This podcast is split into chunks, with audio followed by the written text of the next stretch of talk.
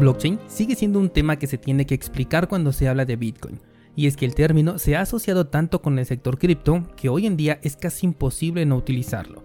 El detalle delicado es que el entendimiento que se le está dando a esta tecnología, como normalmente se le llama, está en su mayoría mal definido o bien mal utilizado. Y esto viene a raíz de que la definición de blockchain oficial no existe. Es por eso que cada persona que hizo avances en este campo a lo largo del tiempo fue proponiendo su propia visión del concepto. Cuando la revolución cripto llegó, aparentemente se unificó el concepto, pero en la gran mayoría de ocasiones caen en contradicción o simplemente es utilizado como una herramienta de marketing. Por eso, hoy quiero dedicar este episodio a la blockchain para contribuir al entendimiento de un concepto que a propósito se está mal informando en algunos medios y te voy a decir por qué lo hacen. Yo soy Daniel Vargas, fundador de cursosbitcoin.com y estás escuchando Bitcoin en español. Comenzamos. Descentralizados, hoy tenía preparado un episodio muy diferente que estaba enfocado más que nada a Ethereum, pero el fin de semana se me ocurrió compartir una publicación en Twitter donde compartí una imagen que dice lo siguiente, no es blockchain, es Bitcoin. Eso es todo lo que decía esta imagen y algunas de las respuestas que me dieron a esta publicación me hicieron darme cuenta que el concepto de blockchain aún está levitando en la mente de las personas y no solamente en los recién llegados al mundo cripto, sino incluso dentro de algunos que ya llevan algún rato aquí. Esto lo veo normal, en primera porque hay una campaña de malinformación que está incentivada para que esto se entienda de manera incorrecta. Esta campaña viene por parte de los medios tradicionales y los gobiernos. Ya llegaremos a ello más al rato.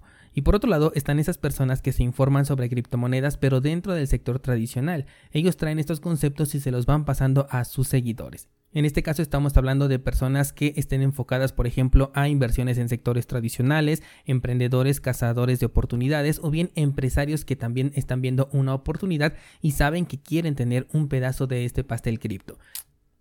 Pero si entran a internet van a encontrar a personajes informales compartiendo lo que es Bitcoin. Por otro lado, estas personas ya tienen gente de confianza a las que consideran expertos financieros, porque criptomonedas estamos hablando de un aspecto financiero, que les venden su propia versión sobre Bitcoin, criptomonedas y sobre todo en este caso blockchain ya sea porque estas personas vienen de la misma escuela de la desinformación o bien están incentivados para darle mayor protagonismo a blockchain que a Bitcoin. Y de ahí es que nace nuevamente esta cadena de malinformación que finalmente termina en los oídos de las personas de a pie. Así que llegué a la conclusión de que por lo menos una vez por año voy a dedicar un episodio a explicar blockchain, porque después de 13 años de existencia de Bitcoin todavía es necesario hacerlo, y lo será más todavía conforme los gobiernos e instituciones comiencen a adoptar esta tecnología disfrazada de innovación. Quiero que hagamos un ejercicio juntos. En una hoja de papel escribe una numeración del 1 al 20. Esa secuencia es una cadena de bloques, es decir, es un conjunto de información que está seriada, numerada o con una marca de tiempo y que va en secuencia. Lo que significa es que si tú tienes, por ejemplo, el número 10 después del número 4, automáticamente vas a identificar este error, porque ya no hay ningún contexto que indique que el número 10 debe de ir después del número 4. Las numeraciones van incrementando de uno en uno y así es como identificas un error. Ahora, si la numeración fuera en par, es decir, de 2 en 2, ya tienes un contexto de que a razón de 2 debe de incrementar. Y si encuentras un número impar, encontrarías al mismo tiempo la incongruencia con esta cadena. Recuerda esto del contexto porque lo vamos a usar más adelante. Ahora, esta numeración que tienes escrita la puedes modificar porque eres tú el dueño de esa cadena de bloques o de esta cadena de información. Si utilizaste un lápiz, fácilmente puedes borrar un número y cambiarlo por cualquiera que sea de tu gusto. Y por otro lado, si la numeración va incrementando de uno en uno, pero de pronto metes un número que ya no coincide con la numeración anterior, entonces los números siguientes van a perder el completo sentido. Aquí te acabo de explicar dos cosas importantes de la blockchain. La primera es que el simple hecho de ser blockchain no significa que no la puedas modificar. Blockchain no es indeleble ni tampoco es resistente a la censura simplemente por definición porque esta numeración que tú escribiste la puedes eliminar, borrar o modificar y es exactamente lo mismo que ocurre dentro de una blockchain. Por otro lado, te expliqué que modificar un dato intermedio afecta a todos los datos que le siguen y los convierte en datos incongruentes. Esto sucede tanto con la numeración que estamos usando como ejemplo, como también en la blockchain. Si se modifica un dato intermedio, todos los datos siguientes se convierten en incongruentes, ya no funcionan de la misma manera. Pasemos al siguiente nivel. Ahora nos reunimos 10 descentralizados y cada uno lleva su numeración escrita en un papel. Cuando las comparamos, nos damos cuenta de que mi numeración perdió congruencia porque se me olvidó y me salté un número. ¿Qué sucede en este caso? Que tenemos nueve copias de una cadena que son correctas y una cadena incorrecta que viene siendo la mía. En automático, la mía queda descartada porque tiene un error y las otras nueve pueden seguir creciendo si así lo quieren. Aquí te acabo de explicar otros dos conceptos de la blockchain. El primero es que las blockchain no se copian, sino que cada quien hace su propia blockchain para que sea válida y después las podemos comparar. El otro concepto que acabo de explicar es que una cadena errónea es descartada mientras las otras se quedan. Estas se pueden utilizar como referencia para futuras consultas o bien se pueden hacer más grandes. Si nos quedamos en el número 20 se puede seguir escribiendo 21, 22, 23 y así hasta el infinito. Ahora, si yo no comparto mi numeración con nadie, entonces nadie sabría que estoy escribiendo estos números consecutivos en una hoja de papel. Y si tengo un error al escribirlos, tampoco nadie se va a enterar e incluso a nadie le va a afectar ni a interesar. Pero al convertirnos en un grupo de descentralizados que escribimos una numeración, ya estamos descentralizando la cadena, porque ahora somos 10 los que tenemos que obtener exactamente el mismo resultado. Y cuando no se obtiene, como fue mi caso, entonces soy descartado y tengo que corregir mi error. Esto gracias a que había otras numeraciones con las que yo podía comparar mi resultado. Por lo tanto, no puedo hacer más grande el error, porque yo tendría un resultado diferente por haberme saltado un número al resultado que obtienen los demás que nos reunimos. Esto que acabo de explicar son las bifurcaciones, un cambio en la cadena de datos que no se corrige, ya sea porque fue un error o bien porque así se quiso desde un principio. Si yo hubiese decidido crear mi numeración de 2 en 2 en lugar de 1 en 1, entonces todos tendríamos una numeración pero con condiciones diferentes. Eso significa que vamos a obtener resultados diferentes. Aquí ya existen dos cadenas de bloques distintas, dos conjuntos de informaciones los dos están en cadena, pero cada uno tiene diferente contenido. Esto es una bifurcación. ¿Qué pasa ahora si ustedes se dan cuenta que yo avanzo más rápido porque me fui de dos en dos y deciden hacerlo de la misma forma que yo? Entonces la cadena original desaparece y todos nos volvemos una misma cadena en donde tenemos que obtener el mismo resultado porque nos estamos basando exactamente en el mismo contexto de incrementar la numeración a razón de 2. Aquí te acabo de explicar otros dos términos importantes. El primero es el consenso. Si todos deciden hacer un cambio, entonces este cambio ocurre. Si solamente uno decide hacer el cambio, también ocurre, pero a manera de bifurcación, creando dos cadenas diferentes. El segundo término que te acabo de explicar es el nivel de descentralización de una cadena. Cuando yo decidí hacer mi propia numeración, yo fui el único y puedo cambiar las reglas de numeración, pero solamente las cambio para mí y no puedo modificar la cadena de los demás. Por eso teníamos dos cadenas distintas. Son los demás quienes tienen que decidir voluntariamente hacer ese cambio para que entonces ocurra un consenso. Y en este caso, como éramos 10 personas, pues estos 10 tienen que hacer voluntariamente el cambio y 10 sería el nivel de descentralización que tenemos en este ejemplo. Entre menos personas participen en una cadena, más fácil es convencerlas de hacer el cambio pero a mayor número de participantes más difícil se vuelve. Si no, por ejemplo, ponte a pensar cuántas personas le van al mismo equipo de fútbol, votan por el mismo partido político o profesan una sola religión. Aquí no existe un consenso, por lo tanto tenemos múltiples bifurcaciones. Vámonos con el último ejemplo con referencia y es el incentivo. Y aprovecharé que hable de la política. ¿Cuántas personas venden su voto a cambio de dinero? Aquí esto lo hacen porque existe un incentivo para que ocurra ese cambio. Lo mismo con las numeraciones. Si yo te digo, te doy 10 dólares por cambiar tu numeración que incrementa a razón de 1 por una que incrementa a razón de 2, algunos o la gran mayoría van a migrar su numeración, es decir, van a modificar su cadena de manera voluntaria. ¿Por qué? Porque existe un incentivo. Finalmente, ese contexto del que he estado hablando a lo largo de todo este ejemplo, de que la numeración sea de uno en uno o de dos en dos, son cosas que podemos ver e identificar de manera inmediata. Si nosotros vemos una numeración que va del 1 al 10, sabemos que está incrementando de uno en uno, pero si vemos que va 2, 4, 6, 8, también lo estamos identificando. Esto es el equivalente a las reglas del consenso reglas que en este caso el software conoce y que si no coinciden ahí es donde identifica que existe un error. Entonces ya no se obtiene el incentivo prometido. Esos 10 dólares que yo te prometí no te los voy a dar si no cumples con mis reglas de hacer la numeración de dos en dos. El incentivo de los Bitcoin no se va a entregar si no se cumplen con las reglas del consenso o bien se van a entregar unas monedas que no van a valer nada porque son completamente diferentes. Bien, quiero dejarnos ya de referencias y hablar ahora sí en lenguaje real. Entendemos entonces que una blockchain no es sinónimo de descentralización. No quiere decir que el utilizar blockchain ya no se pueda modificar, tampoco que sea resistente a la censura o incluso que sea útil, porque de hecho, en la gran mayoría de los casos, blockchain ni siquiera es útil. La descentralización de una blockchain depende de cuántas personas tengan una copia de esta misma y estén dispuestas a verificar que las demás copias sigan por el mismo camino. Esto tiene que ser un proceso voluntario.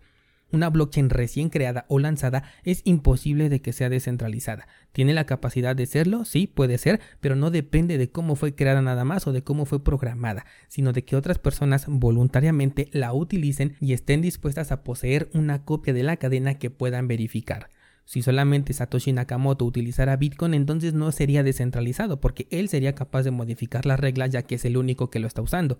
Lo mismo si fueran Satoshi Nakamoto y Halfini. Si ellos dos son los únicos que están utilizando Bitcoin, entonces ellos se pueden poner de acuerdo, cambiar las reglas del consenso de acuerdo a su conveniencia y nuevamente ya no sería descentralizado. Pero ahora que miles de personas alrededor del mundo corremos nodos de Bitcoin de manera voluntaria, sí podemos decir que esta blockchain es descentralizada, porque todos creamos nuestra propia blockchain y verificamos que las reglas se cumplan a través de nuestros nodos. Cuando se propone una actualización, nuestros nodos se actualizan y si no estamos de acuerdo con la actualización es donde nacen las bifurcaciones porque decimos yo no quiero actualizar mi nodo a esa última versión, entonces nosotros somos los que tenemos el control de lo que ocurre con Bitcoin. Así que cualquier nuevo proyecto que salga en el mercado, o sea, cualquier nueva criptomoneda que nace es centralizada en un principio y dependerá de cuántos nodos pongan a trabajar para su descentralización. Por eso cuando yo hago los análisis de criptomonedas en cursosbitcoin.com, te vas a dar cuenta que siempre me preocupo por revisar qué tan difícil es correr un nodo del proyecto que estoy revisando. Algo que en los análisis cripto que veo en internet casi nunca llegan a mencionar. Y lo hago porque ahí es donde está la clave de la descentralización. Solana es centralizado porque los requisitos para correr su nodo son bastante altos y no cualquiera se puede permitir correr un nodo. Los de Ethereum también tienen el mismo problema. Hay otros proyectos que no tienen altos requisitos, por ejemplo Cosmos, pero solamente permiten una cierta cantidad como por ejemplo 150 nodos activos. Esto también significa centralización porque 150 personas sí se pueden poner de acuerdo para hacer un cambio en conjunto. Ahora, un nodo no es igual a una persona. Binance podría llegar a correr hasta 50 de estos 150 nodos y con más razón se volvería centralizado. Los gobiernos y bancos le están dando mucha atención a blockchain, porque les hace ver como que están avanzando tecnológicamente hablando al mismo tiempo que ellos mantienen el control de la información y en este caso del dinero. Por eso es que ves que hablan de que blockchain es la verdadera tecnología o que es lo que importa y que lo que está detrás de Bitcoin. ¿Por qué crees que China, un país que no te deja ni siquiera pensar de manera libre, prohíbe Bitcoin pero no prohíbe blockchain? Porque sobre Bitcoin no puede tener control alguno, pero sobre blockchain como tecnología sí pueden tenerlo. Ellos pueden crear su propia moneda con su propia blockchain, la cual está bajo su control. La pueden alterar, apagar, modificar las reglas, lo que quieran. Blockchain necesita un incentivo para que no se pueda modificar y es ahí donde entra Bitcoin. Bitcoin, gracias a su prueba de trabajo, hace que cada vez que quieras realizar una modificación en la cadena tengas que pagar una comisión. Además tienes que aportar una prueba de trabajo para que la modificación sea efectiva. Si tú no quieres hacer esta prueba de trabajo, o sea, minar Bitcoin, entonces le pagas a aquellos que sí lo hacen para que agreguen tu transacción a la blockchain. Si los que hacen esta modificación en la blockchain no cumplen con las reglas y modifican a su beneficio su propia blockchain, lo que hacen es crear una bifurcación y los Bitcoin que pueden llegar a obtener ya no serían compatibles con las demás blockchain que están distribuidas a lo largo del mundo. En otras palabras, esos Bitcoin no valdrían absolutamente nada. Por eso se tienen que cumplir las reglas. Entonces te darás cuenta de que Bitcoin es quien vuelve a la blockchain altamente segura, solamente a la de Bitcoin, las demás no son igual de seguras. Por ejemplo, Vitalik Buterin hizo su bifurcación y se llevó a todos los nodos más importantes hacia su nuevo proyecto de manera pues centralizada, se puede decir, ¿no? Y lo hizo por conveniencia propia. El resultado de esta bifurcación fue Ethereum Classic, el cual sí es descentralizado pero a niveles muy bajos, por eso han ocurrido diferentes eh, transacciones de doble gasto en esta red, porque el nivel de descentralización y los incentivos no son lo suficiente para que esta red, esta blockchain sea segura ni descentralizada. Solana se cae porque tiene errores y resolver estos errores representa que solamente unas cuantas personas se pongan de acuerdo para poder resolverlo, porque de nuevo su blockchain es centralizada y alterable por aquellos que la manejan. Ahora, si nos vamos a la prueba de participación, en términos estrictos, muy estrictos de la palabra, estas podrían ser consideradas como un scam todas las criptomonedas que manejen prueba de participación. ¿Por qué razón? Porque el incentivo que se está entregando es creado desde el origen del proyecto. Es decir, las monedas que van entregando a los usuarios por hacer staking las tienen desde un inicio y están bajo el control de una empresa ellos te van a decir que están dentro de un contrato inteligente. Y sí, sí están dentro de ese contrato, pero la alteración de ese contrato está en manos de esta misma empresa. Esto cambia hasta el punto en el que la empresa decide de manera centralizada entregarle el poder a las demás personas a través de un consenso. Pero, como cuando hablamos de prueba de participación, entre más monedas tengas, más poder tienes sobre la red, entonces, ¿cómo le puedes ganar a quien creó la moneda y desde el día 1 tuvo el control del 100% del circulante y esa persona o ese grupo de personas, puede ser una empresa, una organización, una fundación, como le quieras llamar, decidió de qué manera iba a entregar el circulante de estas monedas y cuántas se van a quedar ellos, cuántos son supuestamente para financiar un proyecto y cuántas se van a quedar para la reserva de la entrega de recompensas por el proceso de hacer staking, pero siguen en su poder. Es prácticamente imposible entonces que le puedas llegar a ganar a estas personas en cuanto al control de esta red. Por eso es que la prueba de participación no puede llegar a competir en seguridad y descentralización con la prueba de trabajo, o al menos no de la manera en la que se han gestado los proyectos hasta hoy en día. Probablemente mañana salga un proyecto que lo maneje de manera distinta, pero hasta el momento no es así. Blockchain entonces no es descentralizada por definición. Y si alguien llega a tomar el concepto de esta manera, porque he visto muchas personas que dicen blockchain es igual a descentralización, entonces bajo este concepto muchos de los proyectos cripto ni siquiera estarían utilizando blockchain porque no cumpliría con su propia definición de que blockchain es descentralizada por el simple hecho de llamarse de esta manera. Por lo tanto, aunque se utilice mal el concepto de blockchain, llega a esta contradicción y lo que realmente se utiliza es una simple base de datos. En palabras de Jimmyson, las blockchain son caras, descentralizadas y difíciles de cambiar. Por eso, en Bitcoin tienen sentido. En las palabras de Andreas Antolopoulos, blockchain es una estructura de datos bastante ineficiente y utilizamos blockchain en Bitcoin para conseguir la descentralización. Esto nos deja claro que las blockchains son tecnología ineficiente para la gran mayoría de casos. La enorme mayoría de casos en donde se te ocurra meter blockchain es ineficiente es lenta, es cara y su uso tiene que estar justificado. Los primeros conceptos de la blockchain como una estructura de datos que están encadenados existen desde los años 80 y desde ese entonces no fue hasta el nacimiento de Bitcoin en 2009 que tuvo sentido por primera vez en la vida utilizar esta forma de estructurar los datos. Porque sin Bitcoin nuevamente la blockchain ya no tiene ese mismo sentido. Ahora, hay aplicaciones que sí lo ameritan, por ejemplo los contratos inteligentes, pero estos mismos contratos sin una descentralización total son completamente alterables. Y los contratos más seguros siguen siendo hoy en día aquellos que están en la red de Bitcoin. Y es que para que un contrato inteligente realmente funcione, necesita tener el contrato del activo que está utilizando. Si no tiene el control, entonces deja de ser un contrato inteligente, porque ya depende de la autorización de un tercero, de la inteligencia de ese tercero. Por ejemplo, cuando vemos en las noticias que Walmart va a meter blockchain para darle el seguimiento a la entrega de proveedores a través de contratos inteligentes y la blockchain, esto es mera mercadotecnia, porque ni tiene el control sobre el proveedor, ni tampoco necesita de una red de gente que esté revisando que el camión va en camino, si al único que le interesa saberlo es al almacén que lo va a recibir este producto. A mí como cliente me importa nada si el camión nunca llegó a su destino. El proyecto de VeChain, por ejemplo, busca darle seguimiento a productos distribuidos a través de la blockchain. Aquí no tiene el control sobre los camiones que distribuyen, no tiene el control sobre las manos por las que va a pasar ese producto, ni absolutamente nada de control sobre el proceso de transportación. Por lo tanto, este proyecto es ineficiente e incluso innecesario tener blockchain aquí porque además a mí como consumidor no me importa por cuántas manos pasó ese producto y mucho menos si eso me va a incrementar el costo del producto. O dime, ¿tú pagarías más por el iPhone que por sí ya es caro solamente por saber cuántas manos lo tocaron antes que tú? No obtienes absolutamente ningún beneficio. Y hay muchas otras aplicaciones que se le han querido adjudicar a blockchain, por ejemplo los registros médicos.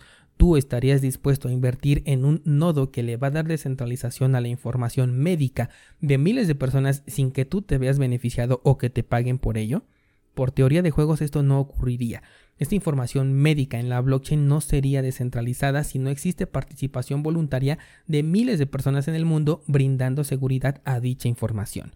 El modificar esta información médica por cualquier entidad sería prácticamente gratuito y por simple gusto alguien lo podría hacer porque ni siquiera existe un incentivo para no hacerlo.